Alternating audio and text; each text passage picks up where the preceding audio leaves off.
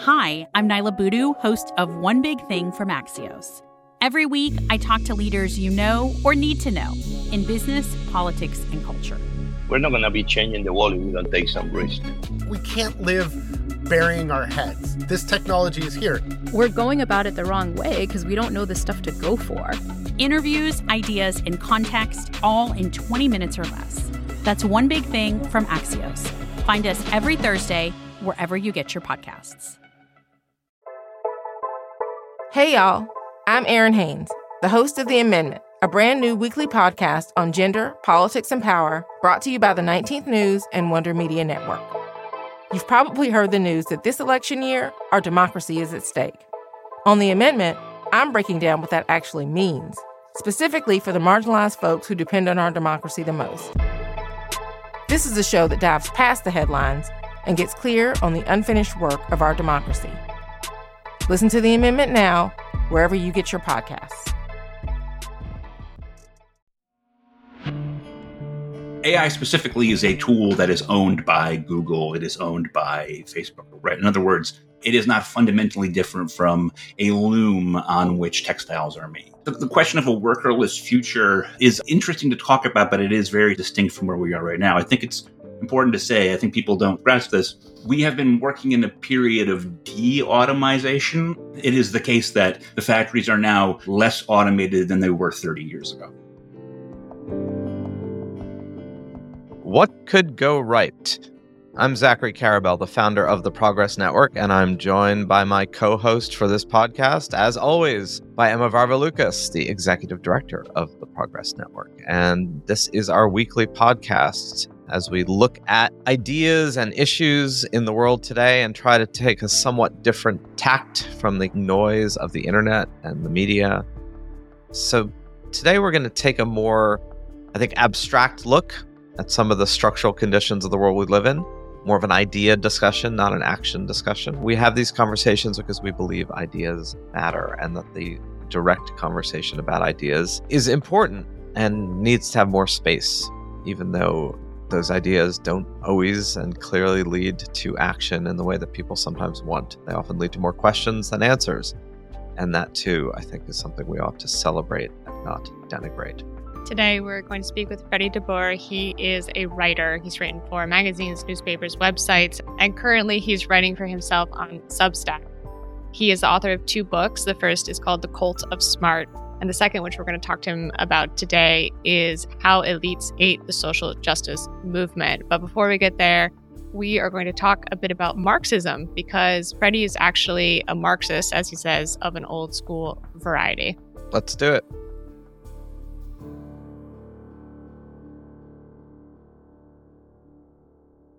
Freddie deBoer, what a pleasure to have you with us today for What Could Go Right. I've been perusing your Substack, which has gained a pretty healthy following over the past couple years now, right? What inspired you to dive into the Substack land? Uh, poverty. yeah, I, I was I, I worked in administration for the City University of New York at Brooklyn College for four years, and they let me go, and I was uh, sort of burning the money for my first book's advance, and I didn't really have anything else going on. So a Substack reached out to me and asked me if I wanted to write for them, and I couldn't think of a reason not to. So, actually, on this question, which is really neither here nor there for a lot of the content of your writing, but I do think is interesting as a, you know, it's a relatively new, maybe it's a, the next chapter of blogging and the next chapter of publishing, but you know, the whole Substack phenomenon of, of individuals being able to kind of own their own slice of a platform.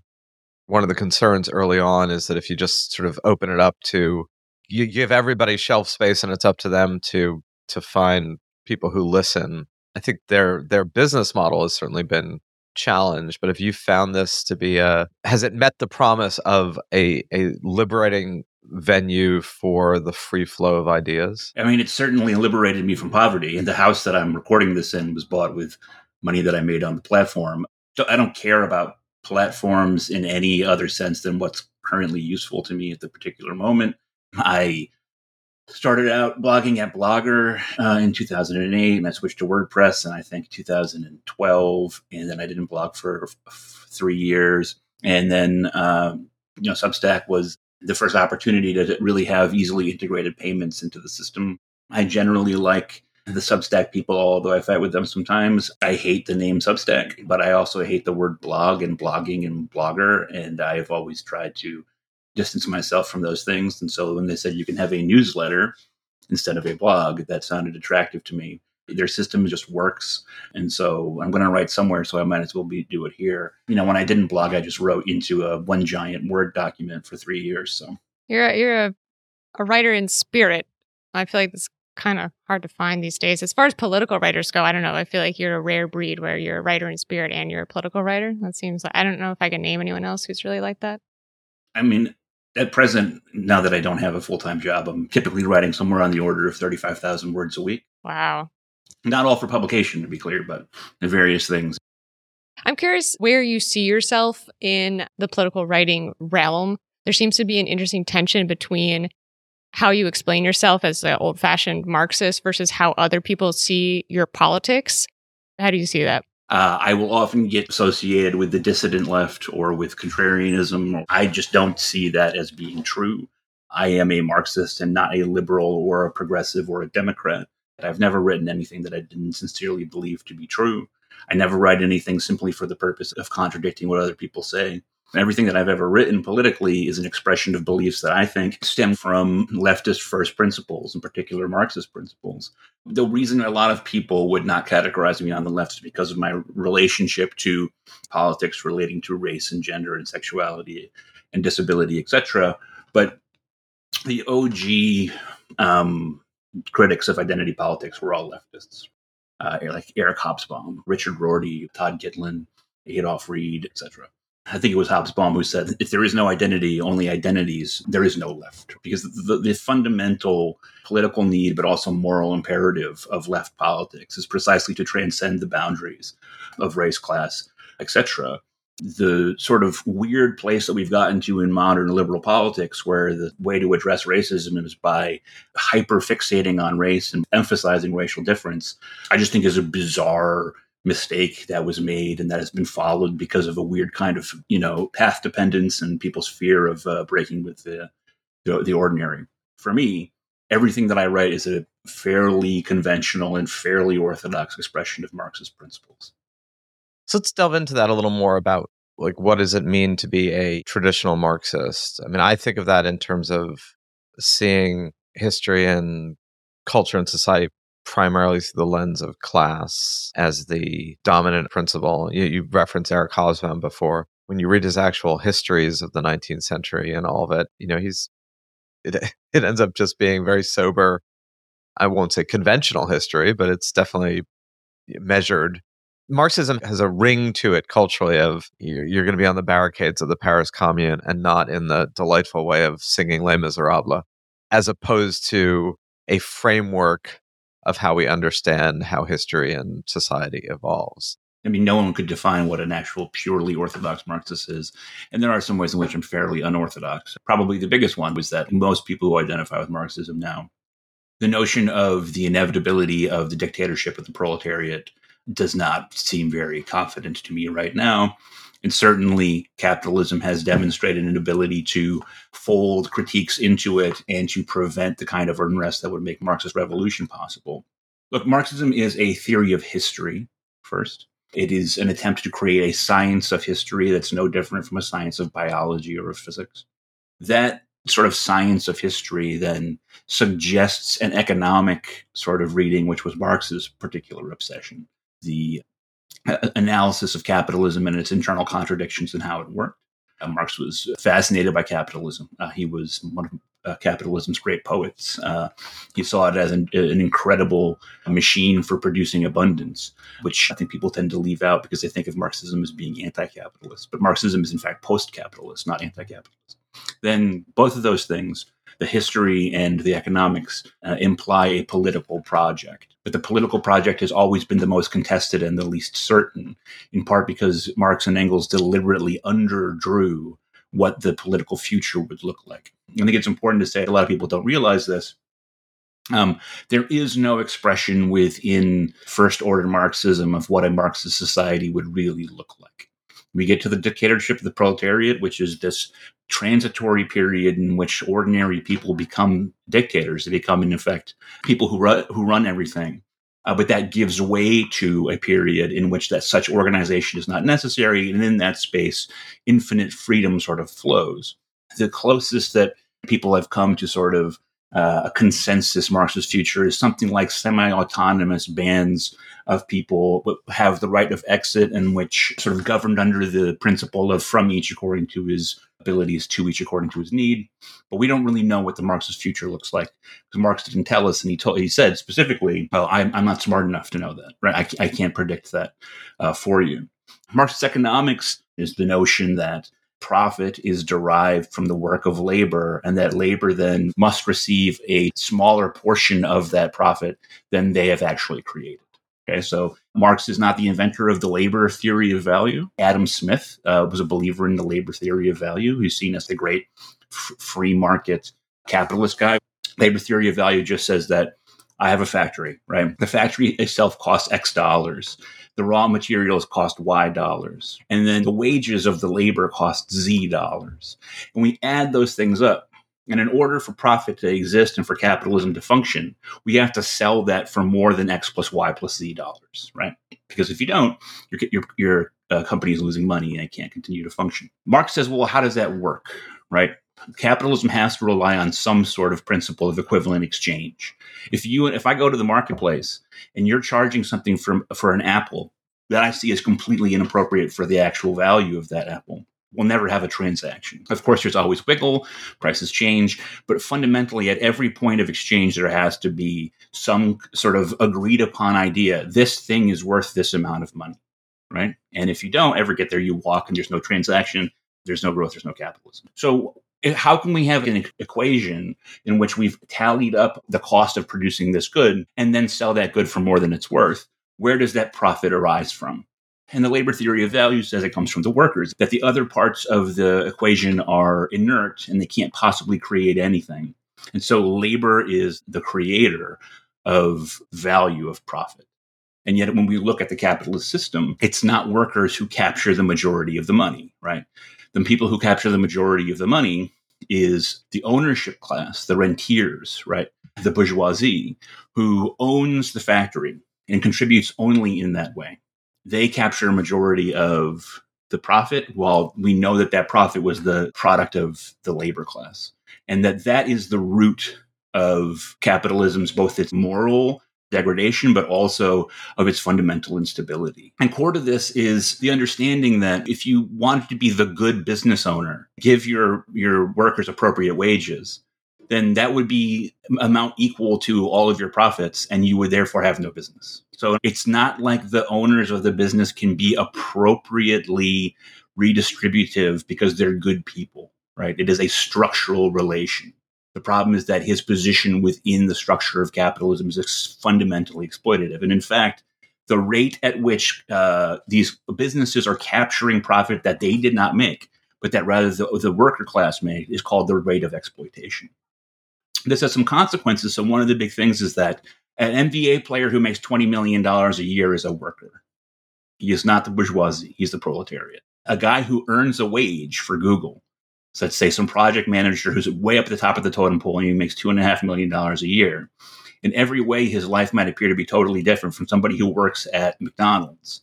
But fundamentally, they are producing value that they do not capture, and so they are part of the working class working class in proletariat versus bourgeoisie has no relation to the size of the income that you're drawing. It's whether you are living off of rents, meaning are you drawing a percentage of a given transaction through the process of owning means of operation, or are you being paid a wage in exchange for your work, in which case you must necessarily be paid at a way that's insufficient, right? So that's the moral sort of critique of capitalism, and that is sort of the, the structural critique of capitalism that it does not distribute earnings in a way that is equitable to the amount of work or the control of the, of the value that's going in. Let me ask sort of the contemporary question. So, Marx and Engels are writing in the midst of the first industrial revolution. So, they were aware of the fact that machines, to some degree, could replace, although at that point it was more augment human labor. But in a world of AI and digitization and technology, can you foresee a future or even a present for that matter, that is extremely worker light, somewhat capital heavy, although much less capital intensive than building a factory, but is essentially capital generating without workers. So it's capitalism without labor. It's important to say, I mean, look, AI specifically is a tool that is owned by Google. It is owned by Facebook, right? In other words, Correct. it is not fundamentally different from a loom on which textiles are made if it is producing these sort of things. The, the, question of a workerless future is interesting to talk about, but it is very distinct from where we are right now. I think it's important to say, I think people don't grasp this we have been working in a period of de-automization of many uh, parts of the economy. In some automotive factories, for example, it is the case that the factories are now less automated than they were 30 years ago. There has been a rehiring relative to automation. Uh, we tend to think that automation is this linear process where we're this automated now and the future will be that automated. Automation only goes up. In fact, there are all kinds of facts that go, that go into this part of the reason why automation slowed to the degree that it did was that we discovered that offshoring was cheaper than automating. In other words, you could exploit child labor in China for cheaper than you could build the, the robots. A more sort of immediately salient question is like me, right? Like where am I in the equation? Because I am not, I am not a uh, equity holder in Substack. I don't draw a portion of their earnings as a shareholder I am not living off of the rents of what has been created. I'm sort of an independent contractor. I am using the machinery provided for me by Substack to create value. And they give me a portion of that value that is insufficient relative to the amount that I'm creating. And it's a 90 10 split. It's not a 100% split where I get all the money. So those kind of questions are, are interesting. But fundamentally, across the economy writ large, talk of AI and sort of assumptions about like driverless cars. The last hundred years have been, actually had been a, a vastly more complicated story about um, when you use automation and when you use human, human workers. And it's it's been revealed that very often uh, companies decide that it's in their final financial best interest to hire people rather than to continue to automate. In part because if you automate to a certain extent, you have a growing pool of labor of people who want a job. That necessarily depresses the wages that they expect until you get to the point where they're cheaper than the robots anyway, right? This is like a sort of cyclical sort of uh, relationship between those two things, which is why, for example, OpenAI, which owns, owns ChatGPT, this incredible AI device was trained by thousands of human users human employees of OpenAI, I think in places like the Philippines where you can pay very little in order to fix all the problems and to look out for things that would get them in trouble, right? So even the examples that we have of the most sort of intense automation, that uh, if you want to call it that, in these large language models depends upon a pool of cheap labor.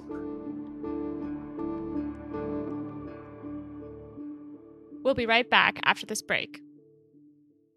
The government of Kenya pledged to end gender based violence by 2026. The Ministry of Health in Uganda is trying to eradicate yellow fever. It's ambitious to make these kinds of pledges, but it is much harder to achieve these lofty goals. Are these leaders really delivering on these promises for women and girls? Tune into a new season of The Hidden Economics of Remarkable Women, a podcast from Foreign Policy, as reporters across Africa meet courageous women holding leaders accountable in various sectors, including healthcare, startups, and the government.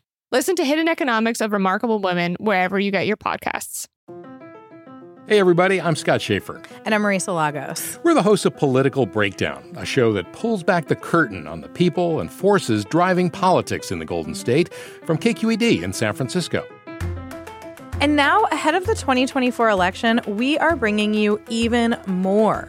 More conversations with the top movers and shakers at the state capitol and in national politics. But the dyslexia was the greatest gift that ever happened to me. Nothing was rote, nothing was linear. I had to work around things, work differently, see the world differently. And I say that to young people and say, know how important your participation is. And I think it's a time for this generation to put forward new voices. More reporting with analysis. It's been a very good session for organized labor, but hot labor summer. Hot labor summer. It's turning out to be a nice fall as well. More politics with personality. I've sweat election day my entire life. we, we hear that. Political breakdown daily. Every weekday, we'll break down what's happening and why it matters. With news that informs, surprises, and maybe even inspires you. Political Breakdown goes daily starting January 8th.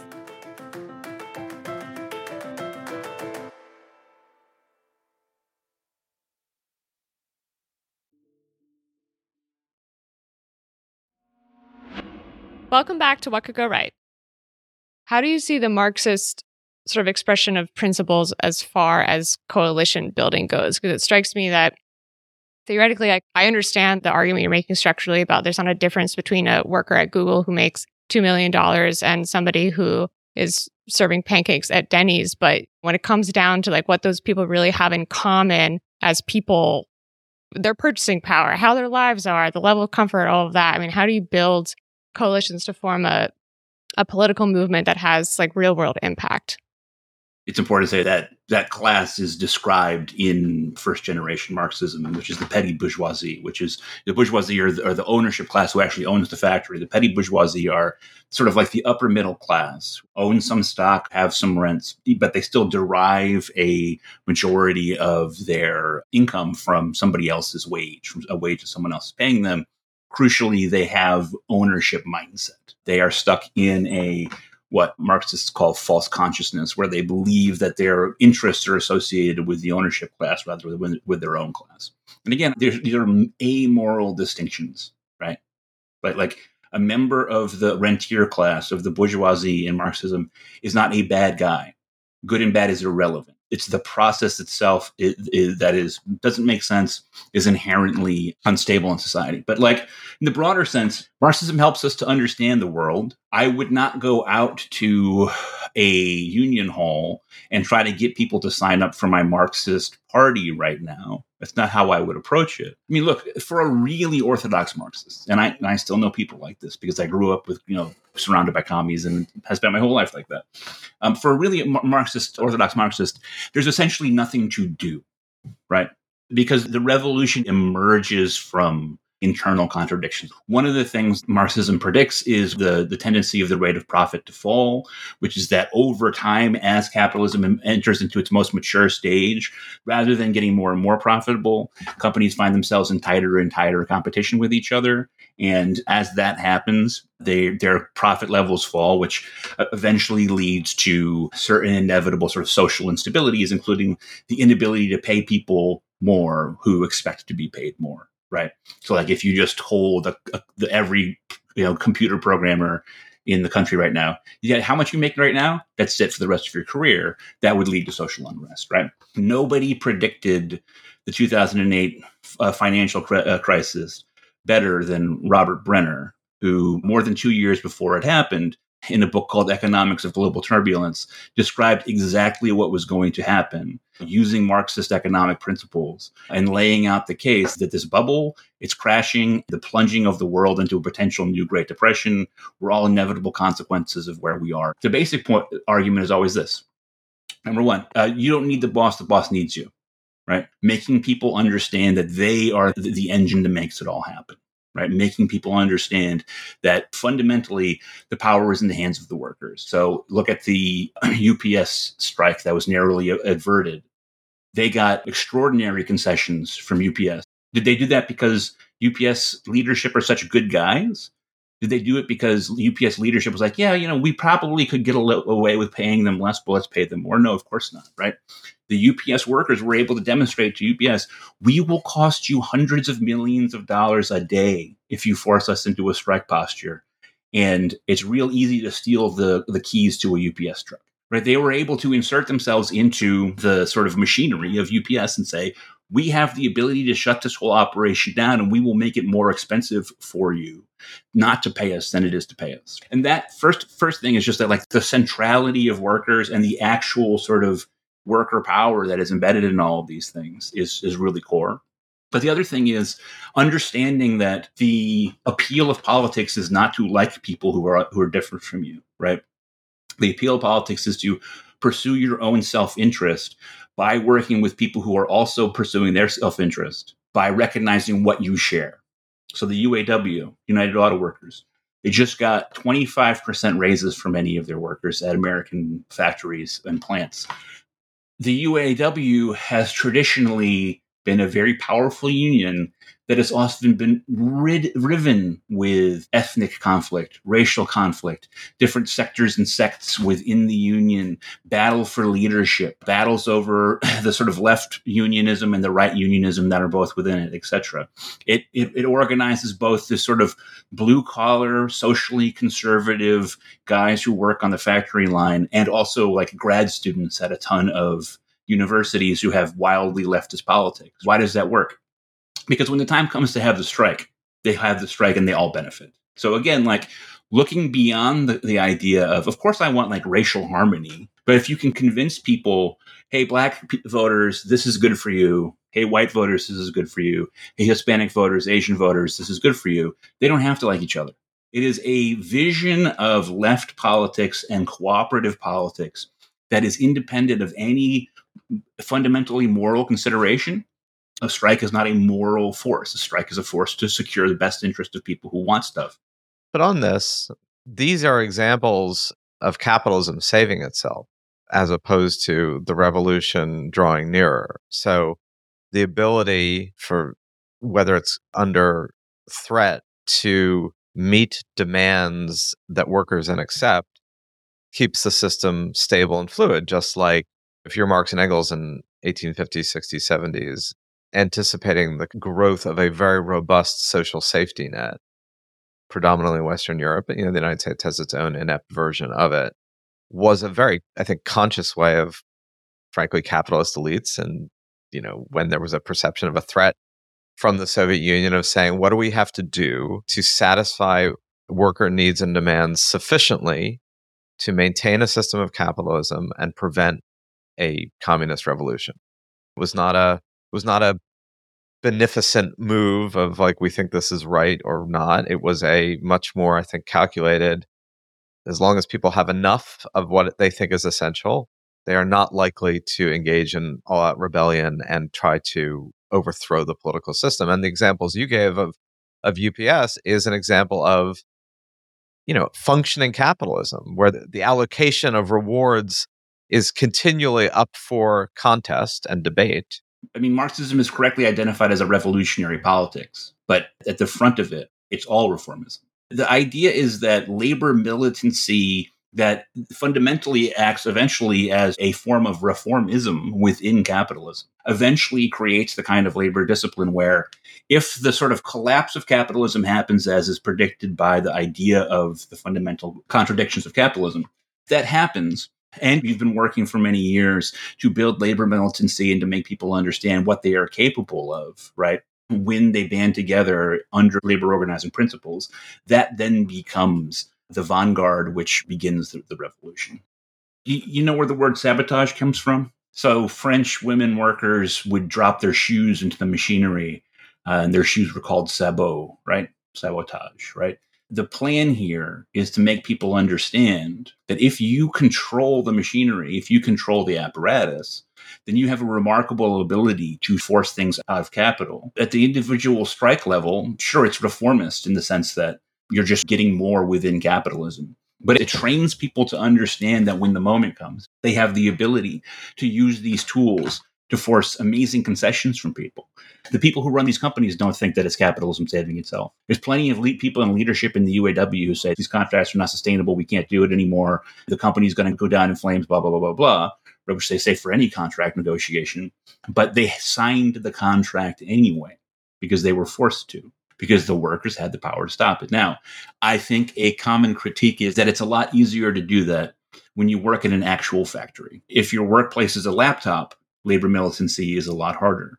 That being said, there are labor unions in places that have 100% sort of digital production, like places like digital media, that have been able to win important and real concessions from their bosses. There was a strike. I think it's St. Louis. It's a city that has like the, the major thoroughfare is like one really big highway, like a four lane on both side bridge that sort of goes into the city. The Teamsters were in a dispute with the city, so they took eight tractor trailers and stopped them on the bridge and threw the keys into the river. If you are willing to be militant, there's always sort of ways to move things forward. We'll be right back after this break. Hey, Hey, it's Emma. They say you should learn something new every day. It's good advice, but with so much to do in your daily life, how are you going to make the time to learn and stay curious about our world? Well, with everything everywhere daily, you can easily make that goal an actual reality. Everything Everywhere Daily is one of the world's most popular daily education podcasts and a top three history podcast. In about 10 minutes, you can learn something new every day. The show covers history, science, geography, mathematics, and technology, as well as biographies from some of the world's most interesting people. Fans of the show are so passionate they even work to join the Completionist Club, the group of dedicated listeners who have listened to every single one of the show's more than a thousand and counting episodes. All of the episodes are informative, interesting, and best of all, always under 15 minutes. So go ahead, learn something new every single day with Everything Everywhere Daily. Find it on Apple Podcasts, Spotify, or wherever you get your podcasts. Welcome back to What Could Go Right. Freddie, I want to ask you about your book that came out last year, How the Elites Ate the Social Justice Movement. You know, it tells a story of what happened after the murder of George Floyd during the BLM protests. And at the time, there was sort of this shining moment like something's going to happen. There's a lot of momentum for reform and change. But then I think nothing really happened. So that's my question, really. Did anything actually come out of all of that unrest? I mean, it's it, like you know, I this is the uh, pushback I get a lot. Is they'll say, "Well, this city did this, this, this, you know, this town did this, whatever." There have been some worthwhile criminal justice reform efforts in individual states and cities in the United States, and I don't dismiss them. However, that was not the demand in June of 2020. The demand was not let's have some small bore local, municipal, and state level criminal justice reform efforts. The demand was we're going to turn the whole system upside down. The demand was defund the police. The demand was tear down the prisons. And none of that happened, certainly. Nothing happened that matched the fervor and the demands. And the degree that which things that happened that are sort of durable is in elite, liberal coded organizations and employers and academic institutions there's been the creation of a new layer of jobs that are specifically devoted in some way to diversity, which has functioned as a hiring program for talented young black and brown workers. I don't have any problem with that, but like as a affirmative action program, it's kind of backwards because those people are all among the most upwardly mobile members of black america anyway. Like the the people who were getting hired by the ford foundation for some new seat where you do vague policy work in the realm of anti-racism the kind of black person who gets hired into that job already has a college degree and is already like in the top 10% like most sort of upwardly mobile black americans anyway. So that was kind of a bust as far as i'm concerned. So no there hasn't been a lot of real change at all. I i, I do want to ask as we enter this political year, I'm sure you'll have a lot to say about it, which I suppose circles back to the Marxism discussion, but it does raise this question of increasingly around the world, it seems like people are are channeling their discontent into wannabe authoritarians or actual authoritarians to say what people want to hear without creating any real structural equity rather than in genuine sort of social reform and progressive or Marxist mm. directions. I think it's important to sort of locate all of this in history. The millennium turns. We've had the stability of the Clinton years. From my perspective, from many people's perspective, Bill Clinton was a sort of Republican in, in all but name. In 1996, Bob Dole complained openly and bitterly that Clinton had stolen his agenda. That's how far to the right Clinton had moved course, compared to the contemporary Republican Party, they're both like left wing Democrats, D- yes, Dole yes, included. Definitely. I think that's important.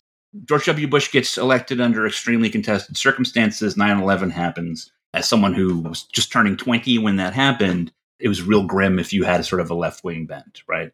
The country explodes into nationalist paranoia, and there's a ton of militarism, there's a ton of Islamophobia. The president's press secretary, when asked about protests of of the president said you need to watch what you think and watch what you say, which is like you know very frightening in terms sort of basic democratic principles. And then the financial crisis happens, et cetera, et cetera. Barack Obama sort of gets elected and he comes in uh, with the rhetoric of sort of hopey and changey, and I'm going to come in and I'm going to I'm going to sort of fix the country. And liberals felt emboldened again. There's been a lot of debate since then about to what degree Obama actually ran as a lefty. Uh, I would argue that his rhetoric was deliberately drawn to suggest that he was going to be a fairly radical president, but we can disagree about that.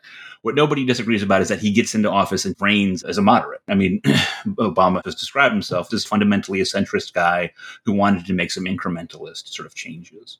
And I think one of the th- sort of, for me, my generation, I'm an elder millennial, was the Obama administration was a endless reestablishment of the notion that this does not work, right? that technocratic liberalism of the Obama variety. We're going to have a bunch of academics who solve the problems, and we're going to reach across the aisle and we're going to solve problems with pragmatic, you know, American can do optimism. That just fundamentally failed to solve any of these deep social problems that we have, conspicuously racism, right?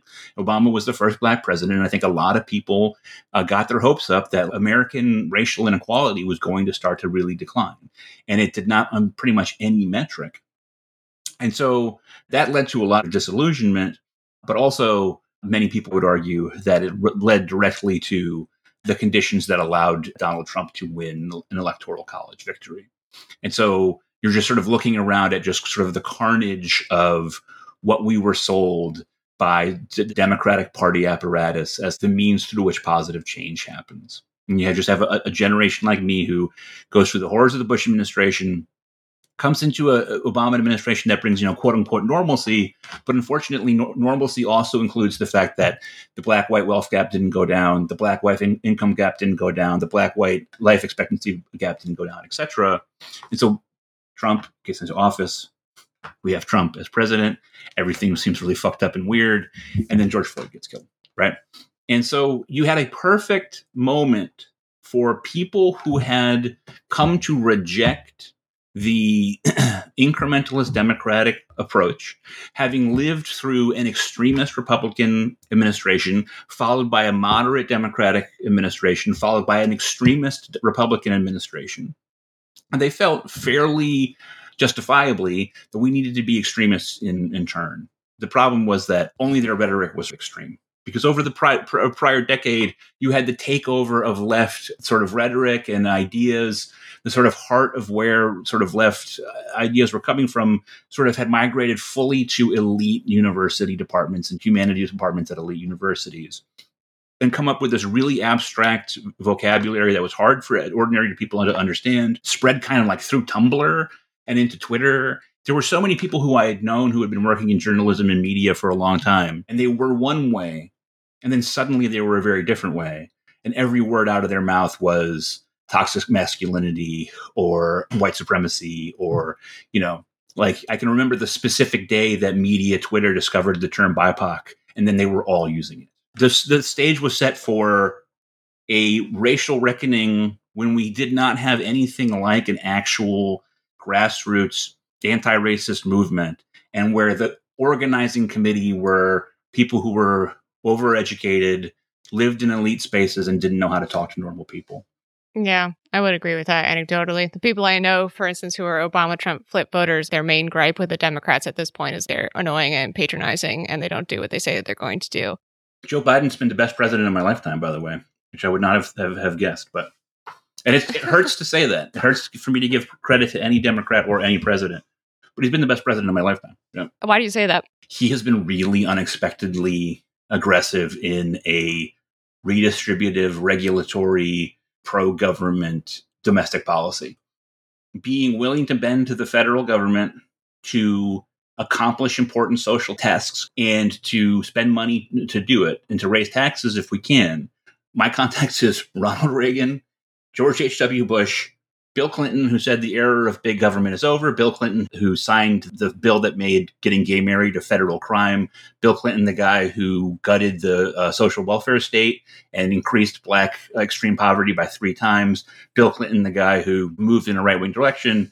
Then George W. Bush horror show. Barack Obama sort of consistently disappointing technocrat who, for whatever reason, was addicted to the idea that he could work with Republicans. But meanwhile, the Republicans were like burning him in effigy right in the village square. And then Donald Trump. But yeah, I mean, he has been a real pleasant surprise in terms of his domestic policy and its aggressiveness. Yeah, I mean, again, I would I would argue that things like antitrust legislation applied much more rearranges deck chairs than it does achieve much in the way of structural reform. I've written about this over the years. I frequently get attacked for being kind of anti regulatory. I'm definitely not a big fan of certain aspects of the administrative state. I mean, for instance, one reason to be concerned about a Donald Trump presidency is that we've made the administrative state very powerful. So you want to be careful about who you give the keys to that particular car. Meaning that's an argument for not having such a powerful state as democracies are fickle. And if you elect someone who's willing to abuse those tools, those tools can be used for good and for ill. Things like antitrust, one of the challenges there is like if you broke Google and Amazon up tomorrow into 15 companies, right? I'm just like picking a number, Facebook into another five or six, you'd simply create 25 mega billion dollar companies. It's not clear that would do anything for any of the issues that you're passionate about. I mean, if anything, it would have the unintended consequence of seeming to have done something while simultaneously have structurally done nothing. I'm actually much more negative about it for those reasons that it is a fix that is not a fix to a problem that is much different than it's being construed as. It's not corporate size.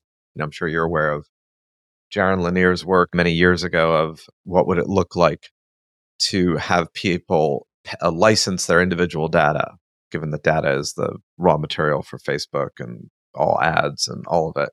None of our data would be worth that much, but even the very act of that transaction would establish a precedent of it is worth something. It is not free. It is something we license for free and we get stuff in return. I'm just saying, I think that there's, while I respect I'm I'm just pushing back on what you're saying. Like I respect the the perspective. Even though many people respond to some of these conversations as too theoretical and too abstract, there isn't the kind of heated debates over class and Marxism that there were throughout the 20th century, many of which were con and not pro, but it was a much more of an animated time. The essential questions of like what's the allocation of gains between capital and labor, between individuals and corporations, between the very wealthy and the less so, remain essentially at the core of everybody's social and political life. What I mean by social life in terms of where do you live and how do you live and how do you allocate your time between whatever we call work, play, or family and relationships. All these things are kind of at the heart of what human beings, 8 billion souls on the planet, are grappling with. And I don't think we talk about it enough whether or not I agree with your framework, we need to talk about these issues in a more direct way than we do so. And there's a dearth of it in writing, there's a dearth of it in in how we all communicated with each other. And so everybody ends up sort of like talking around it or talking elliptically or talking about it in code. And I've really appreciated the, the conversation. Again, you know, as you know, I, I, I may not agree with all you're saying, but I absolutely welcome the dialogue.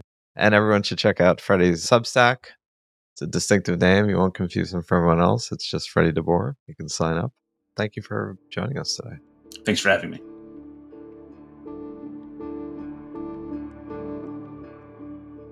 At the risk of this being a backhanded compliment, I enjoyed that conversation more than I thought I would.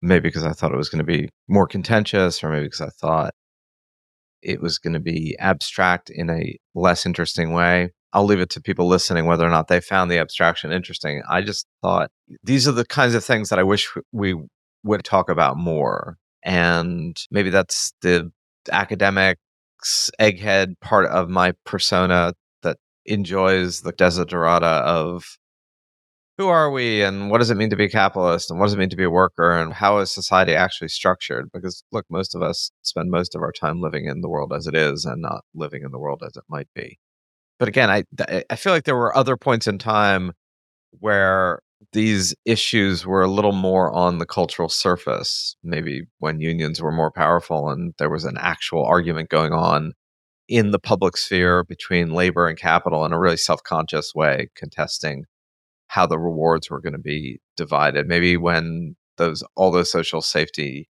net systems, whether it's the National Health Service in Britain or Social Security in the United States or the Great Society programs, there was a more active debate about how are the rewards of a wealthy society being distributed more fairly. And there was actual nitty gritty conversations about it, which questions of like the budget deficit and interest rates don't even begin to get to it the same philosophical way. So count me as somebody who wishes we we would have some more of these conversations. I know they can spin off into pedantic abstractions, but I'd, I'd rather take some of those risks.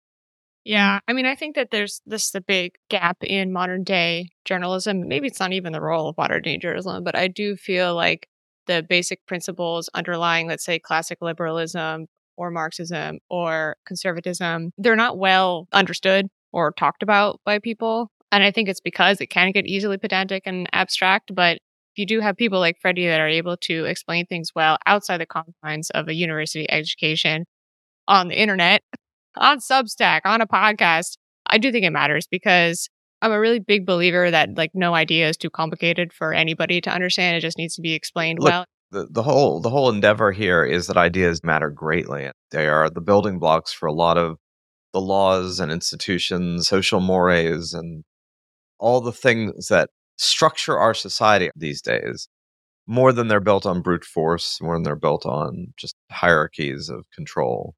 That doesn't mean that I, ideas cannot be their own form of a hierarchy of control. They can be, but we live in idea based worlds now, insofar as someone first had to conceive of a, of a world and a reality, and then we construct society in a way that is profound.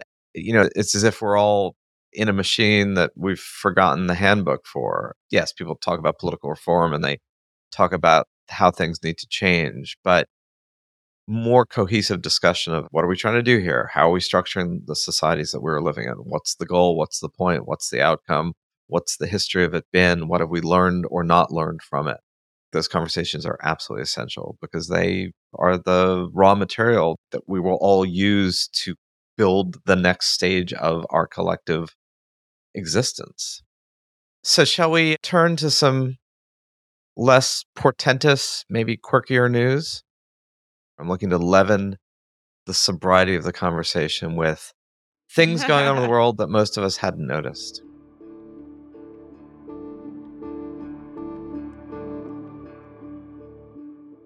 I have a good one for us today. Okay, something very uh, pedestrian in that it's going to affect people's lives immediately before I get to the quirky one because I forgot that I had this in the lineup.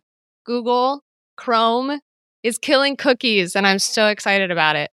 So, everyone should have this by the end of the year. Apparently, already 1% of users are experiencing this cookie free world already. So, if that's you, I would love to hear about it. Google disabling cookies for 30 million users of its web browser Chrome today, the first step in its plan to stop all use of the website tracking technology by the end of the year. So it's going to be rolled out slowly over the year, but for the digital ad landscape at large, this is ultimately another monumental change, and it comes just a few years after Apple did something similar. Now, Google getting rid of cookies will make it harder for third parties to track users across the internet. Here's what I mean by that. You might have Googled pajamas to gift over the holidays and search for a specific brand. Cookies are the technology that knows, remembers, and tracks that search and then follows you all around the web, continually serving you ads for those pajamas, maybe slippers and robes, months after the holidays, even if you already bought that item that you needed. Obviously, this is not the kind of cookies that help you remember your passwords, so we're not going to have to re-enter our passwords every time we go onto a site. That is wild. How are people going to track? Uh, apparently, they the advertisers are like kind of clueless about how to respond to this and how much that's going to affect business and all of the, the run-on effects of that are very unknown at the moment. All right. Well, I'll look forward to that, and that'll also avoid all that kind of annoying when you go to Europe and you're constantly clicking on accept cookies, don't accept cookies, manage cookies, decide your cookies. Uh, imagine doing that in Greek. The worst. And the bigger picture. Yes. Okay. This is this is fun and quirky and bigger picture. So people probably don't know that in Iceland, ninety percent of all homes are heated with geothermal energy. 70% of all the energy used there comes from geothermal sources.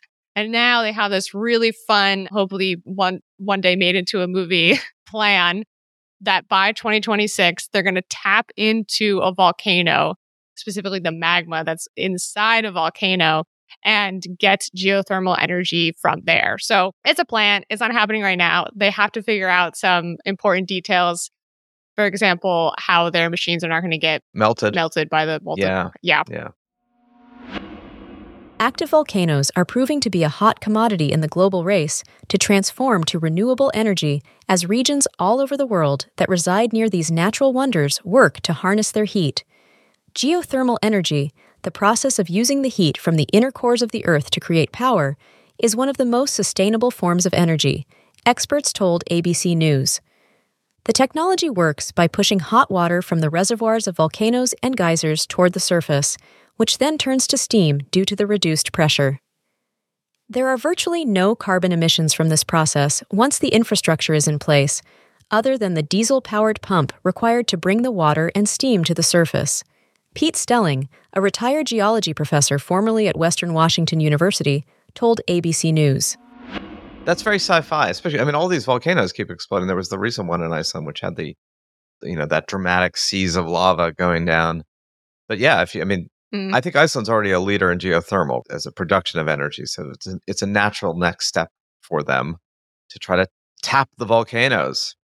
The article where I read this, which was ZME Science, the article took pains to quote a volcanologist. They took great pains to say like that's not going to lead to an eruption of the volcano, which is a uh, pretty understandable concern if you think about tapping into that thing. Like, are we gonna uh, cause an issue here? Apparently not. Um, we are capable of doing some fantastic scientific things. All right, well, volcano power, here we come. Fingers crossed. All right, thank you all for joining us again this week. We'll be back next week with yet another hopefully stimulating conversation. Thank you, Emma. Please send in comments as always. Sign up for the newsletter, What Could Go Right at progressnetwork.org. And let us know what you think.